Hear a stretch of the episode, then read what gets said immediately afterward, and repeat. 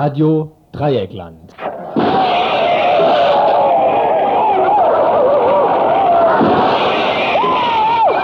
Tagesinfo.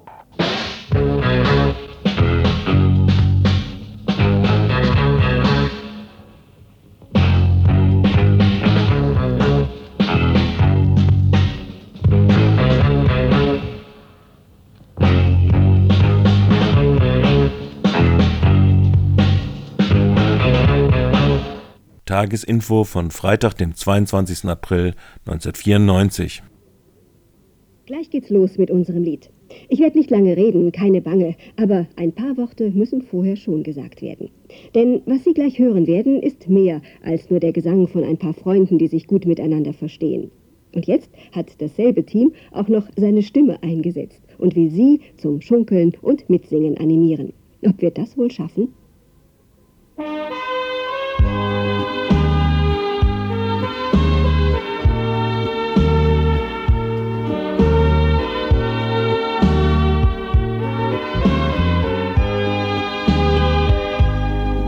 So oft gibt es im Leben statt Sonne nur Regen und du fühlst dich so allein. Doch hast du Freunde, wirkliche Freunde, wirst du niemals einsam sein.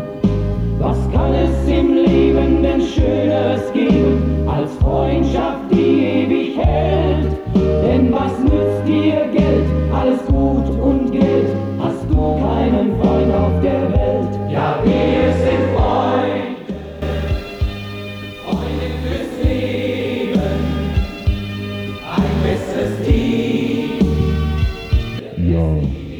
das wohl schaffen? Das ist die gute Frage, nicht wahr? Natürlich soll ihr nicht nur mit Schunkeln und mit Singen, sondern nach Möglichkeit auch leicht mitdenken. Auch noch mitdenken, ja. Und damit begrüßen wir euch, liebe Hörerinnen und liebe Hörer, zum äh, freitäglichen Tages. Info im heutigen Fall am zweiundzwanzigsten vierten neunzehnhundertvierundneunzig. Bei uns ist er geborgen, wir stehen füreinander ein. Was kann es im Leben denn Schöneres geben als Freundschaft, die ewig hält? In Freiburg sind wir zu empfangen auf der hundertzwei Komma drei Megahertz. Und wir haben selbstverständlich auch eine Studionummer, das ist die drei eins null zwei acht in null sieben sechs eins Freiburg. Jo, Kinders, also wir haben viele Themen vorbereitet. Wir können eigentlich, wir müssen das hier ein bisschen kürzer machen, wie normalerweise. Ja, das sind eine Zahl ungefähr, ich habe den Überblick, ungefähr zehn dürften es sein, oder sind es elf? zehn, zwölf, zehn, ja. Plus, ich sag, ich sag ja immer wieder, sag ich immer wieder mit dem, ähm, ja, mit der Sendezeit, da kommen wir ja schon lange nicht mehr zu Rande. Mhm. Also, so langsam, aber sicher sollten wir uns auch mal überlegen, ob ihr, liebe Hörerinnen und Hörer, uns nicht in Zukunft ein wenig länger genießen dürft. Ja, die zwei Stunden sind bereits beantragt für das nächste Jahr. Beantragt. Soweit mhm. das Tagesinfo. Dann gehen nicht zwei Stunden, aber nun erst einmal noch hier im Hintergrund die glorreichen Tagesinfo-Leute. Ja. Da müssen wir wahrscheinlich ein bisschen was dazu erläutern. Ihr habt es vielleicht mitgekriegt. Lange mhm. Querelen innerhalb der Inforedaktion, Diskussion. Diskussion. Ja. Mhm. Mhm. Disputation? Ah. Ja, genau, Disputation, mhm. aber äh, es hat sich gelohnt. Wir haben uns zusammengesetzt und haben uns in Sitzungen auseinandergesetzt. Und nun ist es herausgekommen, ein ganz passables Konzept. Unsere, als Ausdruck dieses passablen Konzeptes, hier diese schöne Freundschafts- und Info-Solidaritätshymne. Ja, die Solidaritätshymne am Freitag hier zum ersten Mal live auf hundertzwei Komma drei Megahertz.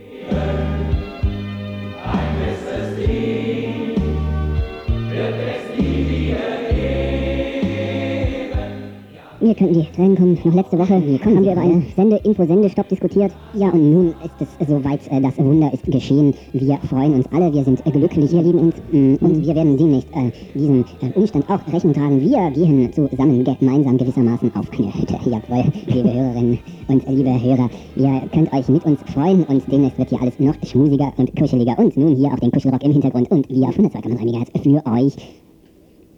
Ja, was machen wir jetzt? Wir verlosen einfach noch fünf Freikarten für unser liebenswertes Hüttenwochenende unter der Studionummer drei eins null zwei acht. Ja, und außerdem möchten wir euch natürlich noch ähm, hier auf den Weg geben. Bleibt dran, wo ihr auch seid, auf hundertzwei Komma drei Megahertz. The feeling goes on.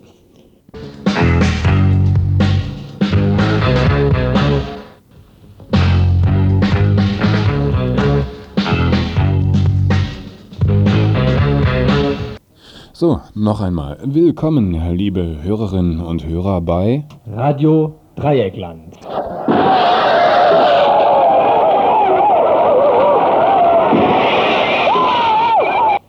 Die Themen des heutigen Abends. Adrian, ein Bauunternehmer, geht pleite. Der erste Mai, D G B und U A S T A Hand in Hand. Die Unregierbaren. Die Freaks wollen an die Spitze. Flüchtlingsdaten. Weitergabe an Drittländer. Paul Hill, Freilassung nach mehr als dreizehn Jahren.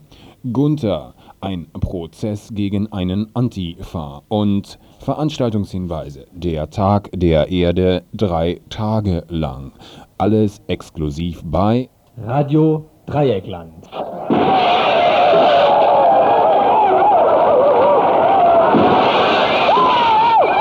Tagesinfo. Tagesinfo von Freitag, dem zweiundzwanzigsten April neunzehnhundertvierundneunzig. Das Grün, ein ehemaliges Arbeiterinnen-Stadtviertel nahe der Stadtmitte von Freiburg gelegen, erlebt in den nächsten Jahren eventuell einen Bauboom. Paul Bert vom Stadtplanungsamt gab sich gestern Abend in der Arbeiterwohlfahrtsbegegnungsstätte im Grün die Ehre, um Bürgerinnen und Bürger dieses Stadtteils zu informieren. Ja, wir haben hier unterschiedliche Bauvorhaben. Einmal an der Faulerstraße soll ein großes Wohngebäude mit achtundvierzig Wohnungen gebaut werden und an der Wilhelmstraße ein großes Bürogebäude mit ähm, etwa fünftausendfünfhundert Quadratmeter Bürofläche und im Erdgeschoss mit Geschäftsflächen. Das sind die beiden großen und daneben gibt es zwei kleinere Bauvorhaben, eins ebenfalls an der Wilhelmstraße, was von einem privaten Bauherrn errichtet wird, mit, mit sechzehn kleineren Wohnungen für Studenten und Professoren. Und außerdem haben wir ähm, an der Adlerstraße, Faulerstraße an der Ecke, einen Bauantrag der Baukooperative Der von Kreder Ost. Das sind also die Alternativen, sodass wir heute Abend eigentlich einen ganz gemischten Strauß von Objekten vorführen konnten. Also den Privatinvestor, dann den Investor, der seine Objekte verkaufen oder vermieten möchte und dann auch die Baukooperative, die in Eigenleistung und über Selbsthilfe, über genossenschaftliches Bauen hier tätig sein will. Heißer, da macht die Arbeit beim Stadtplanungsamt ja richtig Spaß. Da, wo sich Großinvestoren und Alternative friedlich zusammenfinden, kann man beruhigt Informationsveranstaltungen verwirklichen. Gestern Abend die Cafeteria der Arbeiterwohlfahrt platzte aus den Nähten und der Herr Bert erläuterte die Bauvorhaben mit Klarsichtfolie. Ein Geschäftshaus für eine Versicherung an der Wilhelmstraße, fünftausendfünfhundert Quadratmeter groß. Ein Wohngebäude an der Faulerstraße mit mehr als vierzig Wohneinheiten, wie das so schön heißt. Und unter den Gebäuden jeweils eine Tiefgarage. An diesem Punkt regte sich Widerspruch. Im Bereich der Seniorenwohnanlage befinden sich immerhin hunderte von Tiefgaragenstellplätzen, zusätzlich zu den normalen Straßenparkplätzen. Verkehr also garantiert bis tief in die Nacht. Paul Bert gibt sich nachdenklich. Die Anregung, auf einen Teil der Stellplätze, die neu geplant sind, zu verzichten, das wird durchaus noch einmal diskutiert mit dem, mit dem Investor, sodass eigentlich die, die Stellplätze vorhanden, vorhanden sind und ausreichen müssen. Ich musste der ein, Herr Woldering! Ja, und da musste er auch schon Rücksprache halten mit einem Herrn von der Baugesellschaft mit dem schönen Namen Unmüßig. Doch nicht nur das Problem mit zusätzlicher Verkehrsbelastung oder einem monströsen Bürobau war am Abend der Stolperstein. Eine Frage nach den Eigentumsverhältnissen der Bauflächen brachte die Herren von Stadtplanungsamt und Stadtentwicklung ins Schlingern. Das größte Bauunternehmen am Ort, Unmüßig, dürfte nämlich noch gar nicht im Grundbuch als Besitzer des einen Bauareals verzeichnet sein. Stefan von der Greta Baukooperative meint: Das Interessante an der Geschichte ist, dass das Grundstück, auf dem er bauen will, einer Gesellschaft und einem Privatmann gehört, der gerade vor zwei, drei Wochen Konkurs angemeldet hat. Das ist auch einer der großen in Freiburg, der großen Investoren, ist der Adrian mit mehreren Unternehmen. Dass Adrian pleite ist, wurde bis heute unter der Decke gehalten. Einen geschlagenen Monat, nachdem der Baulöwe Konkurs für sein erstes Unternehmen anmeldete, steht die Story heute auf Seite eins des Lokalteils der Badischen Zeitung. Bis gestern also noch das große Geheimnis und nur einigen Leuten in der Stadtverwaltung bekannt, aber dann durchgesickert wurde gestern nachgefragt. Diese seltsame Verzögerung sei nicht verwunderlich, wurde eben gestern beschwichtigend bemerkt. Doch was hat das finanzielle Ableben eines Baumultis mit dem Grün zu tun? Das Spannende ist, dass eben dieser Herr Adrian jahrelang jetzt hier im Sanierungsverfahren eine ähm, Verpflichtung eingegangen ist, wo fraglich ist, wie diese Verpflichtungen bei einem Konkurs erfüllt werden. Es ging damals um die Räumung der Fauler Arbeiterhäuser. Die sind alle mit demselben Grundstück und demselben Namen verbunden. Und wir haben jetzt heute versucht, ein Stück weit nachzuhaken. Sind eigentlich abgeblitzt, außer dass die Tatsache, dass er Konkurs gemacht hat, bestätigt wurde oder nicht bestritten wurde. Was wir sehr verwunderlich finden, ist, dass äh, das seit drei Wochen bekannt ist oder jedenfalls äh, bei Gericht gemeldet worden ist und dass diese Sache überhaupt nicht in die Zeitung kommt, während sonst jedes Vorhaben des Herrn Adrian in die Zeitung gekommen ist. Dieses Versäumnis wurde heute nachgeholt.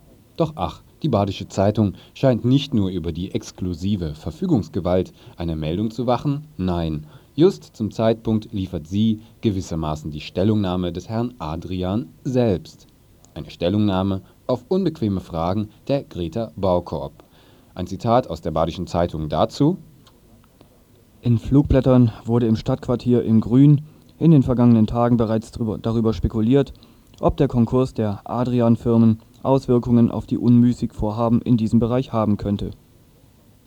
Diese Frage, eben gestern noch abgeschmettert, erfährt eine Antwort in Adrians Hauspostille. Übereinstimmend wiesen Josef Adrian wie auch Peter Unmüßig derartige Unterstellungen zurück. Zitat Unmüßig: Wir sind weder persönlich noch operativ miteinander verflochten. Auch die ehemaligen Fauler Arbeiterhäuser werden von der Firmenpleite höchstens minimal berührt. Nach eigenen Angaben ist Josef Adrian an ihnen nur noch mit eins Komma fünf Prozent beteiligt. Bemühungen, dem Bauunternehmen auf hundertzwei Komma drei Megahertz ein Forum zu geben, in dem sie sich ungestört hätten erklären können, hatten leider keinen Erfolg. In Adrians Firmen wurden gestern die letzten Telefonanschlüsse gekappt. Adrian ist unerreichbar. In die Bresche springt nun also die Firma Unmüßig, die sukzessive die Firmengruppe Adrian aufkaufte. Da hat also einer Pech gehabt. Dieser Konkurs, der zeigt eigentlich, dass die Art, wie so ein Adrian oder eine Firma Unmüßig baut, die beruht darauf, dass hier auf Wachstum gesetzt wird, dass aufgebläht wird, künstlich aufgebläht wird und dann kommen irgendwelche Turbulenzen, dann stehen Bauruinen da. Wie zum Beispiel in der Stefan-Meyer-Straße. Ein Stahlbetongerippe, geplant als Bürohaus, doch Büroräume sind gerade nicht gefragt. Ein kleiner Schneider in Freiburg, ein investitionswilliger Baulöwe, und die Vertreter der Stadt sind fix und trommeln eine Bürgerinneninformation zusammen, um ihrem demokratischen Auftrag Genüge zu tun. Baupolitik in Freiburg wird als Wirtschaftsförderung verstanden. Der Markt reguliert sich dann schon von alleine. Paul Berth vom Stadtplanungsamt meint sogar, dass ein Überangebot an äh, Büro- und Gewerbeflächen auch dazu führt, dass die Mietpreise nach unten gehen. Deshalb meine ich, dass durchaus äh, das produziert werden soll und äh, dass das das Risiko des Investors ist und ähm, dass die dann von alleine schon nicht weitere Büroflächen bauen, wenn also dieser Engpass da ist. Tagesinfo von Freitag, dem zweiundzwanzigsten April neunzehnhundertvierundneunzig.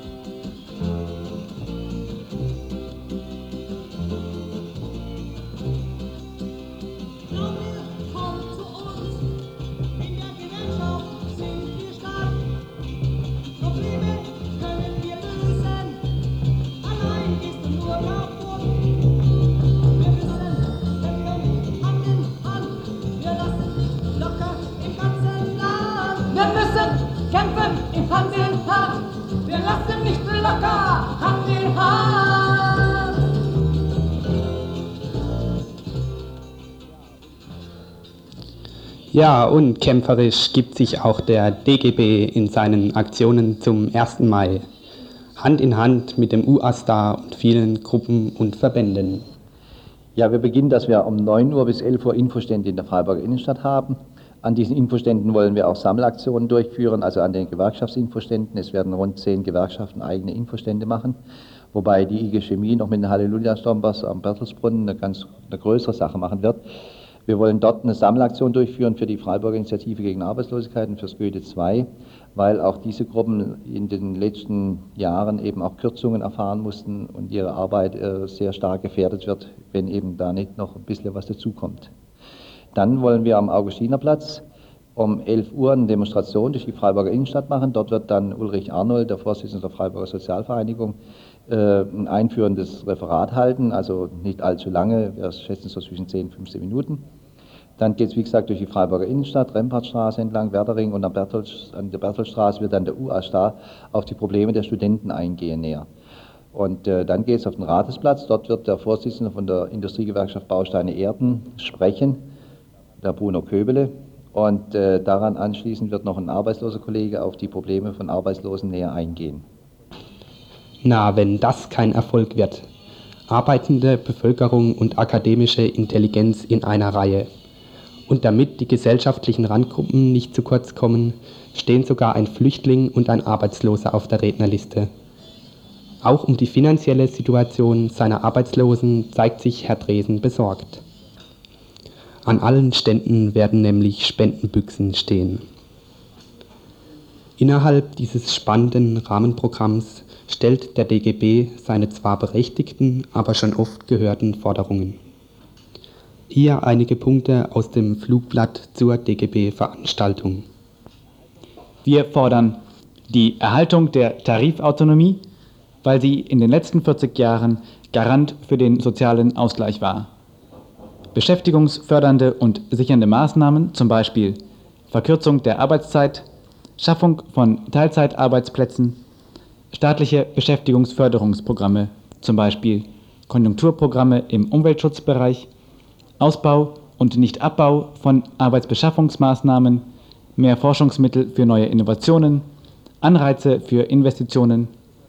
Wir fordern weiter staatlich geförderte Fortbildungs- und Umschulungsprogramme, Rücknahme der Kürzungen im sozialen Bereich und schließlich für Arbeitnehmer und Arbeitnehmerinnen bezahlbare Mieten.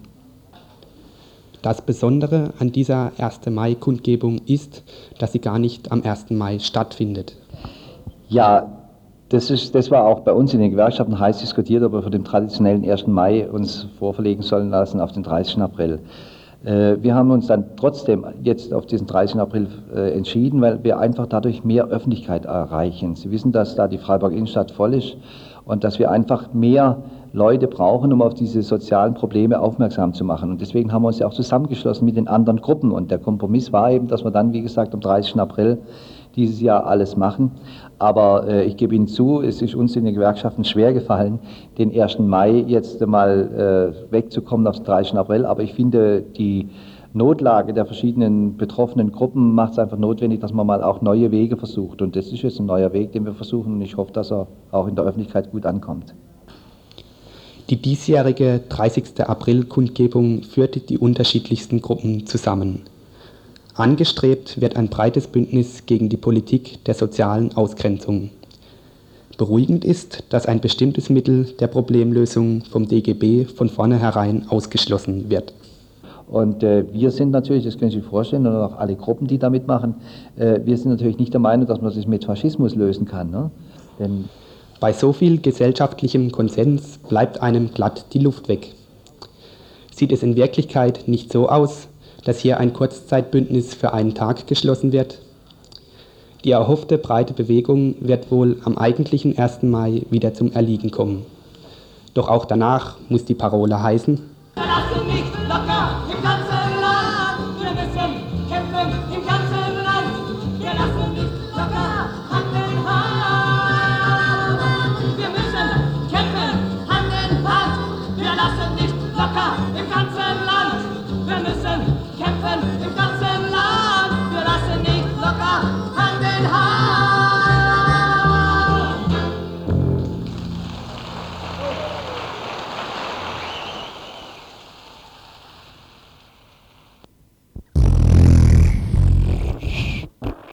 Tagesinfo von Freitag, dem zweiundzwanzigsten April neunzehnhundertvierundneunzig. Radio Dreieckland gratuliert den Unregierbaren aus Wuppertal zur Wahlzulassung. Wer sind die Unregierbaren? Die Unregierbaren sind eine autonome Gruppe aus Wuppertal, die zur Europawahl am zwölften Juni zugelassen werden wollte. Ausprobiert hatten es die Unregierbaren schon mal bei den Kommunalwahlen in Wuppertal, und in einem Interview vom Februar diesen Jahres im Tagesinfo haben sie schon mal die Erfolge geschildert. Ja, die mussten halt Plakate für uns kleben, ne? Mit Wahlen ändern nichts, ne? Und äh, her mit dem autonomen Zentrum und äh, Ja, und, sie war, und wir konnten mit Lautsprecherwagen unsere aktuellen Hausbesetzungen dann äh, ziemlich schnell publik machen. Und äh, das ist eigentlich auch der Hintergrund, warum wir jetzt sagen, äh, wo wir jetzt mit ein paar Städten überlegt haben, äh, wir machen das, wir versuchen das für die Europawahl ähnlich zu machen, äh, um halt äh, mit ein paar Wahlspots im Fernsehen äh, die Herrscher natürlich zu provozieren. Äh. Ja, und diese Zulassung zur Europawahl hat jetzt, wie gesagt, tatsächlich geklappt. Da gibt es dann noch einiges vorzubereiten. Am dreißigsten April um dreizehn Uhr findet im Autonomen Zentrum in Wuppertal Wiesenstraße elf ein bundesweites Treffen der Unregierbaren statt. Bis zu diesem Zeitpunkt sollten wir bzw. ihr Folgendes geklärt haben. Fragt ihr bei euren Wahlämtern und Ordnungsämtern oder Stadtreklamen nach, ob und ab wann in eurer Stadt kostenlos plakatiert werden kann oder ob Plakatflächen für unsere Partei bereitstehen.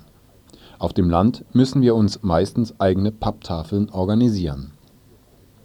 Fragt Radiogruppen und Videoproduzentinnen und Produzenten, ob sie sich beteiligen wollen. Die Fernseh- und Radiospots laufen ab dem sechzehnten Mai bis zur Europawahl am zwölften Juni. Die Zeit drängt also. Wir können zwanzig verschiedene Radiospots in den verschiedenen Sendern machen. Es wäre natürlich am besten, wenn Leute aus Sachsen für den Ostdeutschen Rundfunk und Leute aus Bayern die Spots für den Bayerischen Rundfunk produzieren würden. Die Spots sind zwei Minuten dreißig lang und müssen drei Werktage vorher eingereicht werden. Wir wollen Mitte Mai, wenn nötig, früher ein bundesweites Treffen machen, wo wir die Videos und Radiospots gemeinsam auswählen und auch von einer Rechtsanwältin überprüfen lassen. Versucht eine Finanzierung für die Plakate bei Asten, Parteien et cetera zu kriegen, um auch größere, zum Beispiel bundesweite Plakatserien finanzieren zu können. Überlegt euch, ob ihr kostenlose Infostände anmelden wollt. Allein die Anmeldung von zahlreichen Infoständen der Unregierbaren wird in mancher Stadt die Anmeldung von Naziständen erschweren. Ja, ihr habt's gehört, es wird ernst langsam, eure Kreativität ist gefordert. Wie gesagt, die öffentlichen Rundfunkanstalten sind verpflichtet, den zugelassenen Parteien einen gewissen Raum zur Verfügung zu stellen für Spots. Diesen Raum wollen wir füllen. Bei der Erstellung von Spots und Plakaten gibt es allerdings verschiedene Dinge zu beachten. Sie müssen natürlich politisch korrekt sein. Es darf nicht zu Straftaten oder Ähnlichem aufgerufen werden. Bilder, Fotos und Töne, die urheberrechtlich geschützt sind, dürfen nicht verwendet werden. Haften müssen dafür oder müssten dafür dann nämlich die Verantwortlichen in Wuppertal. Außerdem muss aus rechtlichen Gründen der Spot als Wahlinfo der Unregierbaren gekennzeichnet sein und sich von den Spots anderer Parteien unterscheiden. Technisch müssen bestimmte Daten stimmen, die ihr im Radio nachfragen könnt.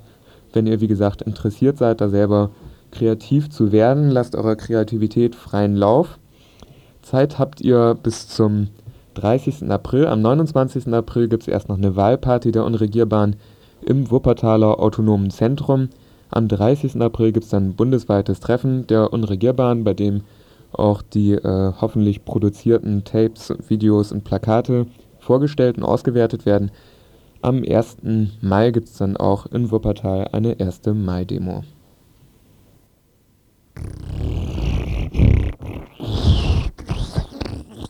Tagesinfo von Freitag, dem zweiundzwanzigsten April neunzehnhundertvierundneunzig. Wenn die Bundesrepublik Flüchtlinge in Krisenregionen und Folterstaaten abschiebt, so geschieht dies nicht ohne beruhigende Nebensätze wie diesen. Die Bundesregierung hat sich versichert, dass den Abgeschobenen in ihren Heimatländern keine repressiven Maßnahmen drohen. Sollten den Flüchtlingen, die aus politischen Gründen aus ihrem Land geflohen waren, wieder erwarten, doch Repressionen drohen, so könnte das unter anderem auch an der Informationspolitik der Bundesrepublik liegen. Diese gibt nämlich seit längerem Informationen über Flüchtlinge und Oppositionelle an die jeweiligen Verfolgerstaaten weiter. Im Beispiel Türkei geschah das über die seit neunzehnhundertneunundsiebzig bestehende Tabuliste, eine Liste offiziell zur Terrorismusbekämpfung, in der die B R D Informationen über in Deutschland lebende Oppositionelle, auch P K K-MitarbeiterInnen, sammelt und dann an die Türkei weitergibt. Über die bestehende Informationspraxis und über neue Möglichkeiten im Rahmen des Schengener Abkommens haben wir heute mit Herbert Leuninger, dem Bundesvorsitzenden von Pro Asyl, gesprochen. Wer war denn bis jetzt von dieser Tabuliste, das war ja offiziell zur Terrorismusbekämpfung, wer war denn davon betroffen? Davon waren im Grunde alle Gruppen betroffen, die in irgendeiner Form sich gegen die offizielle Politik der Türkei gegenüber den Kurden geäußert haben oder in dieser Hinsicht gearbeitet haben, natürlich auch alle, die in Opposition zur derzeitigen türkischen Regierung stehen. Also die P K K auch schon vor ihrem Verbot in der Bundesrepublik? Selbstverständlich, ja. Wurden Daten übermittelt. Und ähm, jetzt war das ja ein System, was auf äh, die deutsch-türkischen Beziehungen begrenzt war. Hat das andere Länder auch betroffen? Wir gehen davon aus, dass auch andere Länder davon betroffen waren, schon vor vielen Jahren, auch zum Beispiel Datenaustausch zwischen Irak und der Bundesrepublik, dann auch etwa mit dem Iran und äh, sicher auch mit Ländern, wie jetzt äh, uns bekannt geworden ist, Algerien oder auch Syrien bei der Rückführung von abgelehnten bzw. abgeschobenen Asylbewerbern. Und das war dann ähnlich vertraglich abgesichert, also mehr oder weniger offiziell, oder? Das war dann ziemlich offiziell, weil gerade was die Abschiebung von abgelehnten Asylbewerbern anging, diese Rücknahme nur möglich ist, wenn das entsprechende Land auch zu dieser Rücknahme bereit ist. Und das setzt offizielle Vereinbarungen voraus. Also auch über die vorherigen Informationen? Über die ich denke dann auch über das Maß und den Umfang Informationen, dass äh, das Aufnahmeland von der Bundesrepublik erwartet, und das bedeutet natürlich im Zusammenhang mit äh, Asylbewerbern eine ganz beträchtliche Gefährdung. Mhm. Ähm, jetzt ähm, haben sich ja durch das Schengener Abkommen Europa neue Dimensionen ergeben. Äh, wie sehen diese Erweiterungen der Möglichkeiten der Datenübermittlung denn aus? Wir stehen vor einem einmaligen Phänomen, was also die innereuropäische Datenvernetzung und den innereuropäischen Datenaustausch angeht und der vorbereitet wird, noch nicht funktioniert, aber sicher bald sich auswirken wird in dem S I S-Informationssystem. Da werden nun umfangreich Daten ausgetauscht über Drittausländer, also vor allem über Ausländer, die eben nicht zur Europäischen Gemeinschaft bzw. nicht zu den Vertragsstaaten von Schengen gehören. Und äh, das bedeutet natürlich eine zusätzliche Gefährdung, weil in diesem Vertrag auch der Passus enthalten ist, dass äh, Daten an äh, offizielle Stellen außerhalb des Hoheitsgebietes der Vertragspartner weitergegeben werden können. Und das bedeutet natürlich für uns, dass damit dieses Informationssystem S I S eine potenzielle Datenbasis für die Polizei, das Militär und die Geheimdienste von Verfolgerländern ist. Mhm. Und die Ausweitung würde jetzt bestehen, weil diese Datenübermittlung gab es dann ja eben anscheinend auch schon vor dem Schengener Abkommen. Diese Datenübermittlung, sie bekommt jetzt noch eine europäische Dimension und vor allem eine Dimension, die noch schwerer zu kontrollieren ist als die bisherige. Mhm. Jetzt äh, wurde das ja unter der Bedingung, äh, stand in der Zeitung zu lesen, in der, in der Taz, dass ähm, Vorkehrungen für die Datensicherung von den Empfängern der Informationen äh, gesichert oder garantiert sein müssen. Wie, wie wird denn sowas, wie, sieht denn da, wie sehen da die Bedingungen aus? Die kann ich Ihnen jetzt im Einzelnen nicht erläutern, aber es ist natürlich alles unter einem rechtsstaatlichen Vorbehalt äh, abgesprochen, aber wir befürchten, dass das im konkreten Falle einfach nicht äh, respektiert ist, respektiert wird vor allem äh, dann, wenn es im Grunde auch von niemandem, der für den Datenschutz verantwortlich ist, kontrolliert werden kann. Also eher so eine, so eine äh, rhetorische Klausel. Ich denke, eine rechtsstaatlich äh, notwendige Klausel, aber äh, die Kontrollmöglichkeiten sind äußerst, äußerst begrenzt. Und hier kommt im Grunde der äh, grundsätzliche Verdacht gegenüber der Großzügigkeit, wie Behörden Daten miteinander austauschen über Menschen, ohne dass die darum wissen, ohne dass die auch dazu Stellung nehmen können. Und das gilt äh, nicht zuletzt und vielleicht sogar im besonderen Maße für Ausländer und für Asylbewerber. Und äh, gibt es dann gegenüber diesen, äh, über die informiert wird, gibt es gegenüber denen eine Auskunftspflicht? Es gibt eine gewisse Auskunftspflicht. Wir werden dies auch noch versuchen, in äh, künftigen Publikationen deutlich zu machen, dass die informationelle Selbstbestimmung natürlich auch für Asylbewerberinnen und Asylbewerber gilt und dass sie unter Umständen durch Anfragen an die entsprechenden Behörden diese zu einer Auskunft verpflichten können, Oder, wenn dies nicht geschieht, dass sie sich mit Beschwerden an die Datenschutzbeauftragten der Länder wenden können. Geschieht die Informationsübermittlung nicht direkt zwischen zwei Ländern, so kann dies, ähnlich wie bei Rüstungsexporten, über Drittländer gewährleistet werden. Aber zurück zur Versprechung der Bundesregierung, was die Unversehrtheit der in die Türkei abgeschobenen Flüchtlinge betrifft. Kann man absolut vergessen. Wir haben jetzt den sehr beunruhigenden Fall einer türkischen Familie, die aus Sachsen ausgewiesen worden ist und wo die äh, Solidaritätsgruppierungen äh, über Folterungen informiert wurden. Jetzt äh, heißt es neuerdings, dass der Familienvater diesen Vorwurf zurücknimmt. Äh, man kann daraus schließen, dass er erneut unter Druck gesetzt wurde, seine wahren Aussagen zu verfälschen. Soweit Herbert Leuninger vom Pro Asyl zur Übermittlung von Flüchtlingsdaten durch die Bundesregierung an die Verfolgerstaaten. Eine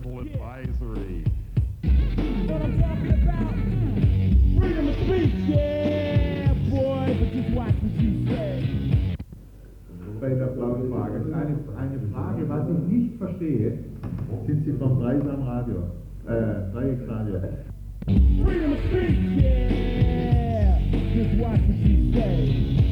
Was ich nicht verstehe, dass Ihre Couleur, die ja diesen Wohnungsbedarf in erster Linie miterzeugt.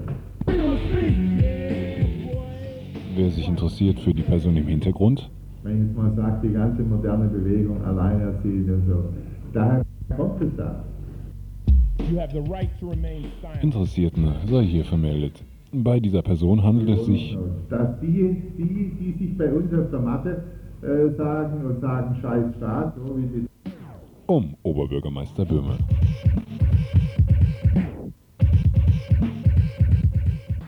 Der berühmt-berüchtigte und beliebte Freitages-Infotrainer. Kurz noch hier die Themen, äh, die ihr noch hören könnt hier im Tagesinfo. Paul Hill, ein ja, seit über dreizehn Jahren äh, im Knast sitzender oder ge- äh, ein Mensch, der über dreizehn Jahre im Knast saß, wegen einem angeblichen Bombenanschlag, äh, der der I R A dann zugerechnet wurde.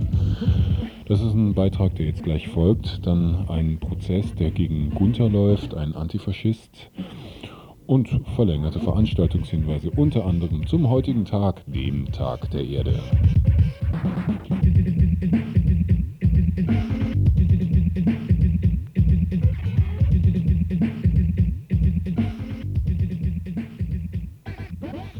Tagesinfo von Freitag, dem zweiundzwanzigsten April neunzehnhundertvierundneunzig. Im Namen des Vaterlands verurteilt wurde im Jahre neunzehnhundertfünfundsiebzig der Ire Paul Hill. Er wurde zusammen mit drei weiteren unschuldigen Menschen mehr als dreizehn Jahre ins Gefängnis gesteckt, um der Öffentlichkeit die Schuldigen für einen Bombenanschlag der irisch-republikanischen Armee zu präsentieren. Was in dem Film Im Namen des Vaters filmisch aufgearbeitet wurde, hatte für Hill jedoch noch ein Nachspiel. Hier im Studio jemand von der Irland-Gruppe. Hallo? Ja, hallo. Ähm, Hill... war Paul Hill war einer der sogenannten Guildford Four. Ähm, er fiel jetzt aber aus der Rolle. Kannst du mal ein bisschen was zu den Guildford Four sagen? Ja, die Guildford Four sind vier Menschen, die neunzehnhundertvierundsiebzig, zum Teil Anfang neunzehnhundertfünfundsiebzig festgenommen wurden, eben für den Bombenanschlag der I R A in Guildford, den du schon erwähnt hattest, der fünf Todesopfer verursachte. Sie wurden eben nach diesem Anschlag festgenommen, im Polizeiverhör äh, misshandelt und unterschrieben unter dieser Misshandlung quasi Schuldeingeständnisse für diesen Bombenanschlag. Ja gut, Film Im Namen des Vaters, momentan so ungefähr diese Geschichte, wobei dann in dem Film selbst ein ja, furioser Abschlussprozess ähm, zu sehen ist, in dem ja die äh, Anschuldigungen dann fallen gelassen wurden, respektive die Verfahren äh, niedergeschlagen wurden.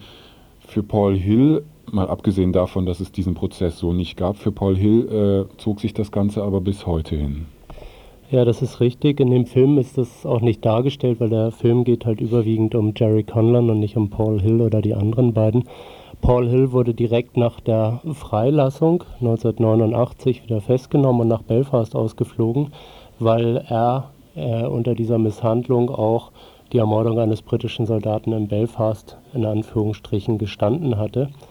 Er wurde also dann nach Belfast ausgeflogen, kam dort aber am nächsten Tag bis zur Berufungsverhandlung, in diesem Fall Ermordung eines britischen Soldaten, auf freien Fuß.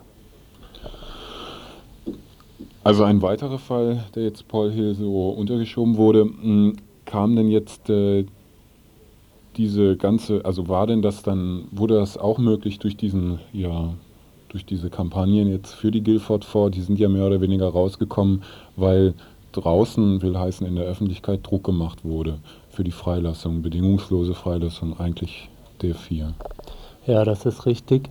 Ähm, bei Paul Hill ist das ein bisschen unterschiedlich, weil Äh, eben dieses andere Verfahren noch anstand. Ne? Sie sind neunzehnhundertneunundachtzig eben aufgrund des öffentlichen Drucks freigelassen worden. Er wurde dann nach Belfast geflogen, kam da dann auch raus, aber eben bis zur Berufungsverhandlung. Diese Berufungsverhandlung hat es jetzt erst gegeben, das heißt dreieinhalb Jahre nach der Freilassung ähm, wegen der Anschläge in Guildford. Und die ganze Zeit über hat er also quasi noch mit diesem anderen Verfahren, was da gegen ihn läuft, zu, zu leben gehabt. Und es war außerdem so, ähm, dass, dass es schon ziemlich merkwürdig ist. Also wenn man sagt, die einen haben unter Misshandlung Geständnisse unterschrieben und in Bezug auf Guildford wird das als quasi nicht gültig erachtet, wieso ist dann Geständnis, was unter der gleichen Misshandlung äh, gemacht wurde, in Bezug auf diese Ermordung von dem britischen Soldaten, äh, wieso hat das noch Gültigkeit, wieso wurde das Verfahren nicht von vornherein eingestellt? Das war eigentlich so die, ja, das Komische daran. Wenn ich richtig verstanden habe, dann äh, gab es einen Täter oder einen Täterkreis für den Bombenanschlag in Guildford. Gab es denn so etwas Ähnliches Entlastendes in Bezug auf die Ermordung des britischen Soldaten? Also nicht, dass mir bekannt ist. Wie lief denn das jetzt ab? Also offensichtlich dieselbe, dasselbe Muster, hast du ja eben gesagt, äh, unter Folter gestanden, die Polizisten, die Ähm, damals diese Geständnisse erreicht haben, sind letztes Jahr ähm, Sommer, äh, Frühjahr dreiundneunzig samt und sonders freigesprochen worden. Gegen die lief auch ein Verfahren. Wegen, wegen was eigentlich? Ja, ich weiß nicht, wahrscheinlich sowas wie Misshandlung im Amt oder irgendwie sowas. Ne? Ja gut, aber trotzdem ähm, sozusagen konnten, oder wollten die das nochmal weiterführen? Was ist denn da deine Einschätzung, warum so lang? Das ist ja nach wie vor ein peinliches Verfahren eigentlich für, für die britische Justiz, oder? Ähm, das ist es sicher. Ich, ich weiß jetzt nicht, warum das so lange gedauert hat oder ob sie da formelle Gründe für angegeben haben. Was natürlich auffällt, ist, dass diese Berufungsverhandlung in Belfast jetzt Ende Februar angefangen hat, zu einer Zeit, wo der Film im Namen des Vaters äh, gerade in die Kinos gekommen war. Und ich würde es gar nicht mal als unbedingt nur einen Zufall sehen, sondern durchaus, dass die britische Regierung quasi gegen diesen Film Propaganda gemacht hat, die ganze Zeit sowieso.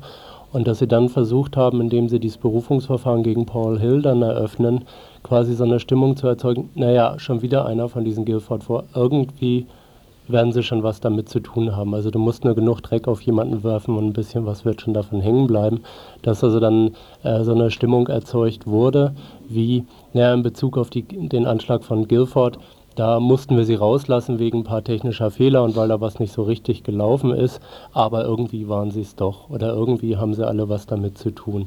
Und das jetzt durch dieses Verfahren äh, zum Paul Hill ähm, eben nochmal zu verstärken, so eine Propaganda, die gelaufen ist. Kommt da jetzt noch was? Wird da jetzt noch na- ein Nachspiel geben, ein juristisches? Oder? Also es ist ja ähm, so gewesen, dass dieser Prozess lief eben äh, Ende Februar, ging da los und ging da mehrere Wochen. Es war eine sehr große internationale Öffentlichkeit da, vor allem auch aus den U S A, weil der Paul Hill eben mit einer Frau aus dem Kennedy-Clan verheiratet ist und deswegen gab es da halt relativ äh, große Öffentlichkeit auch aus den U S A. Er ist jetzt, soweit ich habe das auch nur der B Z heute nehmen können, freigesprochen worden. Ähm, ich weiß nicht genau, ob er Auflagen gekriegt hat. Also es wäre durchaus möglich, dass er zum Beispiel äh, eine Auflage gekriegt hat, dass er so ein bestimmtes Papier, Life Sentence License heißt das, äh, unterschreiben müsste. Da gibt es so verschiedene Prozeduren, das weiß ich jetzt nicht genau. Aber ähm, wenn er tatsächlich freigesprochen worden ist mit einem möglichen äh, oder unter allen Bedingungen, dann denke ich, ist das jetzt damit erstmal juristisch vorbei. Bei der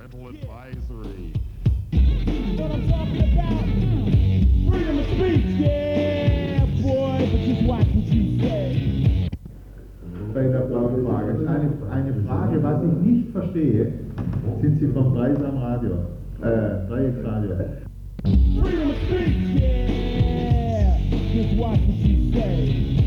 Was ich nicht verstehe, dass Ihre Couleur, die ja diesen Wohnungsbedarf in erster Linie miterzeugt.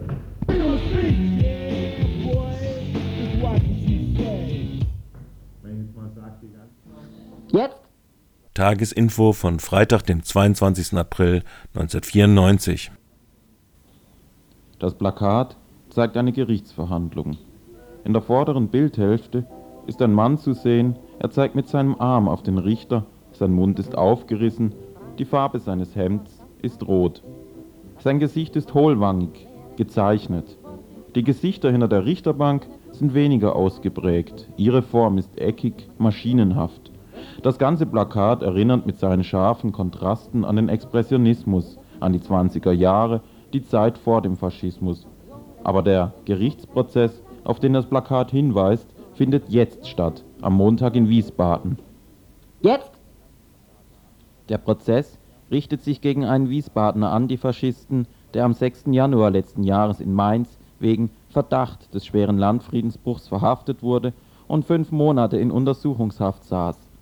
Hinter dem Bild von dem antifaschistischen, proletarischen Angeklagten des Plakats steht Gunther. Das Bild beschwört den Eindruck des erbarmungslosen N S-Apparats einerseits und das des kämpferischen Antifa andererseits.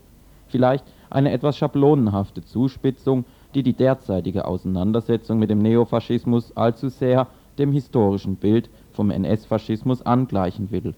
In der Presseerklärung zur Prozesseröffnung heißt es etwa: Die Begründung für Gunthers Haftfortsetzung, als er Mitglied einer antinationalen und sozialistischen Gruppe knüpft, gewollt oder ungewollt, an die Tradition der Verfolgung von Volksfeinden durch die N S-Justiz an.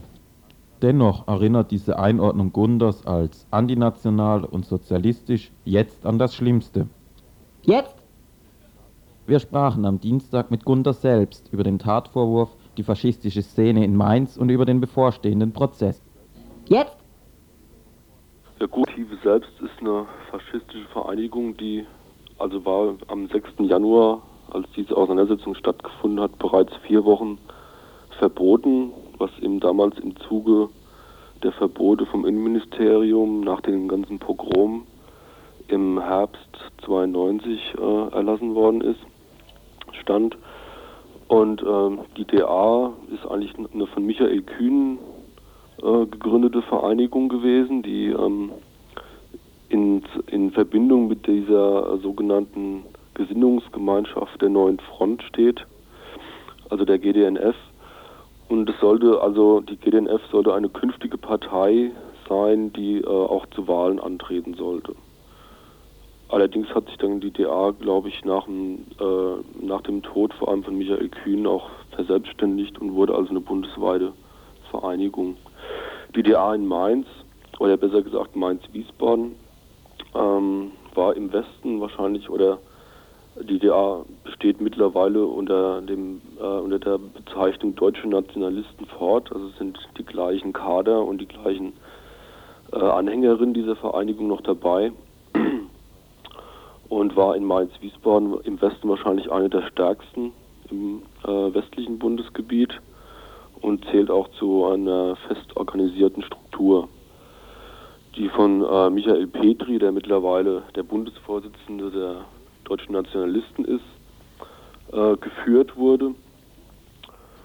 Am sechsten ersten neunzehnhundertdreiundneunzig fand in Mainz ein Treffen der damals schon verbotenen faschistischen deutschen Alternativen D A statt. Obwohl der Polizei dieses illegale Treffen bekannt war und unter deren Beobachtung stattfand, hielt sie es nicht für nötig einzugreifen. Antifaschistinnen versuchten dieses Treffen zu verhindern. Dabei wurden einige Faschistinnen leicht verletzt sowie zwei Fahrzeuge beschädigt. Während die Faschistinnen ihr Treffen auf dem Anwesen der Gärtnerei Müller fortsetzten, machte die Polizei im gesamten Stadtgebiet Jagd auf Antifaschistinnen und errichtete Straßensperren. Drei Stunden nach der Auseinandersetzung wurde Gunther, der mit seinem Fahrzeug allein auf dem Weg von Mainz nach Wiesbaden war, von einem Streifenwagen überholt, gestoppt und durchsucht. Gunther wurde aufgrund des Tatverdachts schweren Landfriedensbruchs ohne einen direkten Bezug auf die Auseinandersetzung festgenommen. Staatlicherseits wird gezwungenermaßen versucht, mit pressewirksam initiierten Polizeiaktionen gegen die Naziszene verlorenen Boden wieder zu gewinnen und das schlechte Image aufzupolieren. Die antifaschistische Bewegung konnte gerade da Erfolge vorweisen, wo sie inhaltlich wie praktisch das staatliche Gewaltmonopol in Frage stellte und sich darüber hinwegsetzte. Jetzt! Gunther wurde unter Auflage von fünfzehntausend D-Mark Kaution und wöchentlicher Meldepflicht am achtundzwanzigsten fünften letzten Jahres aus der Haft entlassen. Offiziell wegen Terminschwierigkeiten beim Mainzer Landgericht und einer deshalb nicht absehbaren Dauer der Untersuchungshaft, welche gesetzlich ein halbes Jahr nicht überschreiten soll. Diese Terminschwierigkeiten hatten nun ein Ende. Der erste Prozesstag, angesetzt sind drei, ist am Montag um acht Uhr vor dem Landgericht Mainz. Das Montagsinfo wird von dem Ergebnis oder von dem, was an diesem Tag in Mainz im Landgericht passiert, ausführlich berichten. Bei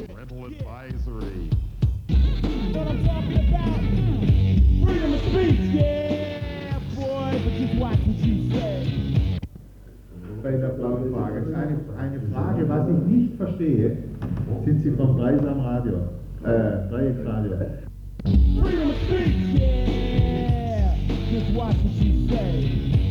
Was ich nicht verstehe, dass Ihre Couleurs, die ja diesen Wohnungsbedarf in erster Linie miterzeugen.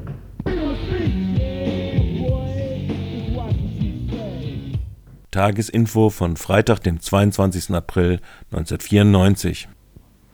Heute, am Freitag, den zweiundzwanzigsten vierten neunzehnhundertvierundneunzig, erleben wir ihn wieder, den Tag der Erde. Bereits neunzehnhundertsiebzig ins Leben gerufen, soll an diesem Tag der Blick nach unten gewendet werden. Oder wie? Was ist denn überhaupt der Tag der Erde? Und wie entstand er? Damals war es eine Art gewaltfreier Widerstand, eine Protestbewegung zunächst, aber auch mit konstruktiven Vorschlägen. Und es hat sich ausgebreitet von Jahr zu Jahr, äh, dann über die U S A hinaus.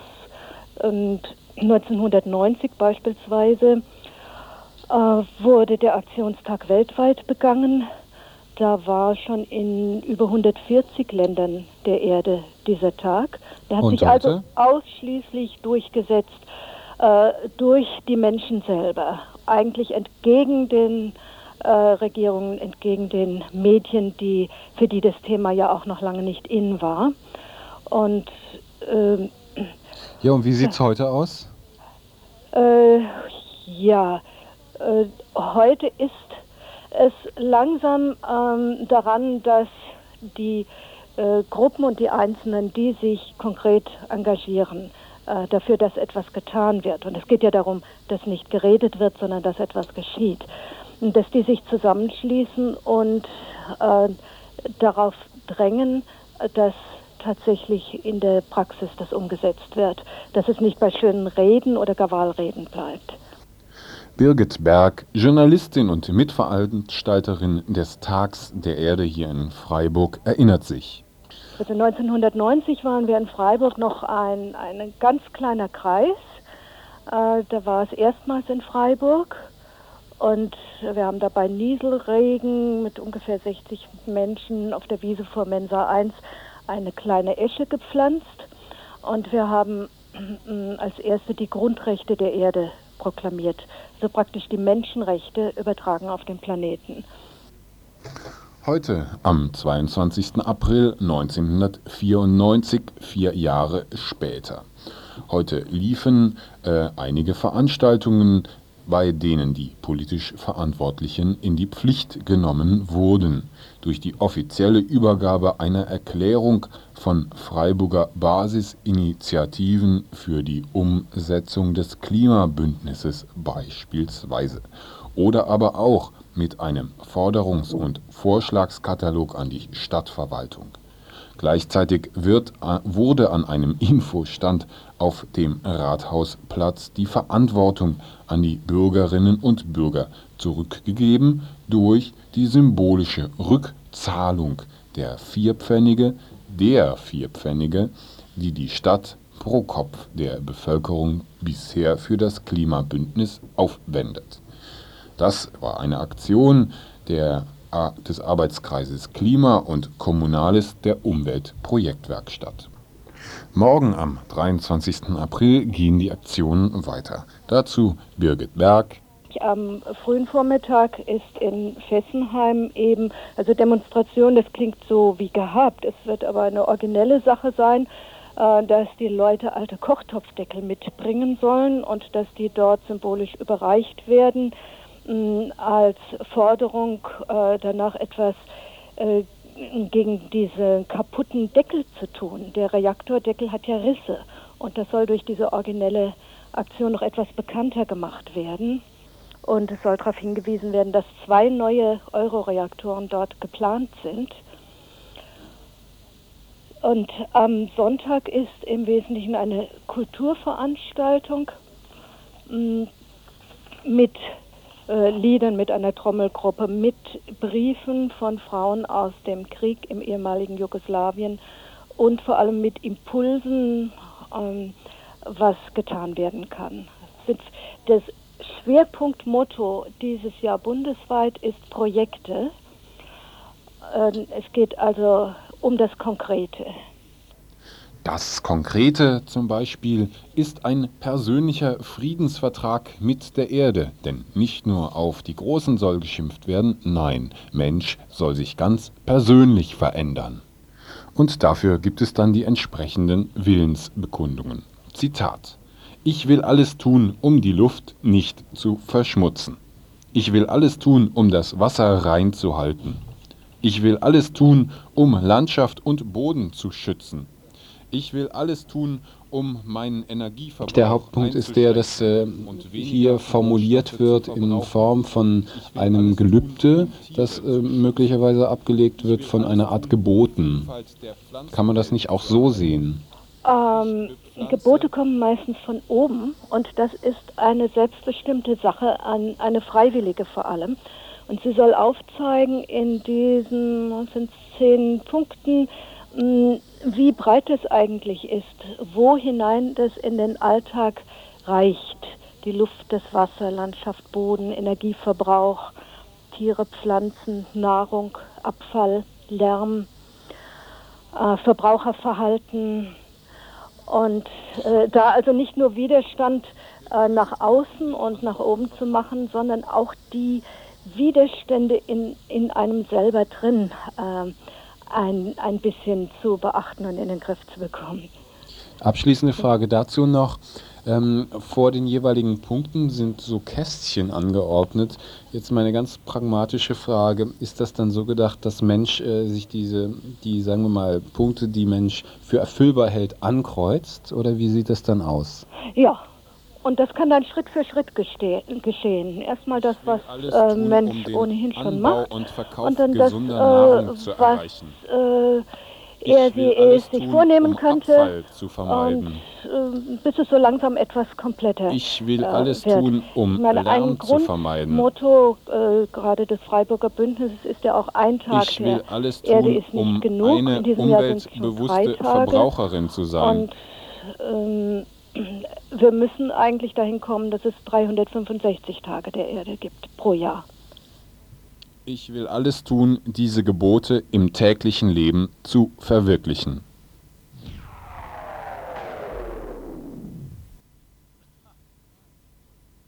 Tagesinfo von Freitag, dem zweiundzwanzigsten April neunzehnhundertvierundneunzig.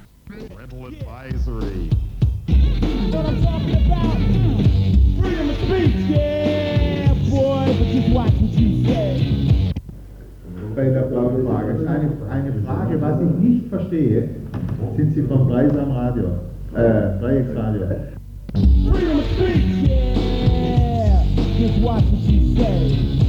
Was ich nicht verstehe, das ist zu leer.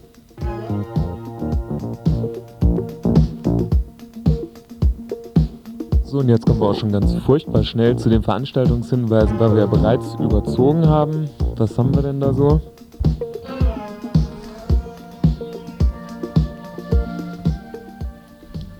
Der erste Veranstaltungshinweis geht ähm, nach Italien. Am Montag, den fünfundzwanzigsten wird dort der Tag der Befreiung vom Faschismus gefeiert.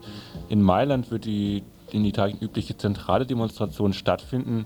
Dieses Jahr gibt allerdings der Wahlsieg der Rechten und insbesondere die Tatsache, dass die Neofaschisten zur drittstärksten Partei wurden, dem Tag eine besondere Bedeutung. Rund um die Nachfolgerpartei der kommunistischen P C I, die P D S, soll ein breites Bündnis eine Million Menschen nach Mailand bringen. Das Bündnis ist allerdings so breit, dass selbst die Lega Nord, die mit den Neofaschisten das siegreiche Wahlbündnis bildete, teilnehmen wird.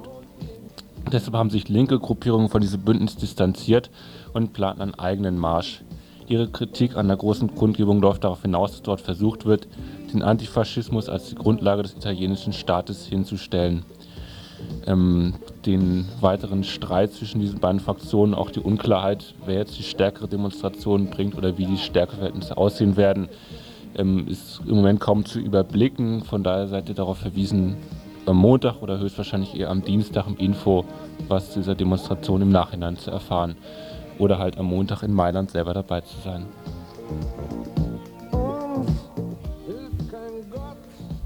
Ja, ähm, wenn ihr euch nicht von Gott helfen lassen wollt, dann könnt ihr hier auch in Freiburg bleiben. Ähm, Im El Centro gibt es heute Abend was eine, mh, zu den Solidaritätsbrigaden und äh, Solidaritätsprojekten auf Kuba. Zwei Brigadistinnen berichten heute Abend im Centro, das ist in der Belfortstraße siebenundzwanzig.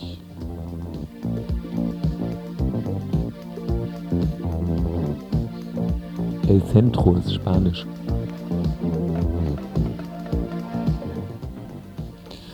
Ähm, Nochmal der Hinweis von uns aus auf die morgen, auf die samstägliche Demonstration in Fessenheim selber. Es gibt eine Kundgebung in der Ortsmitte von Fessenheim. Tagesinfo vom zweiundzwanzigsten April neunzehnhundertvierundneunzig.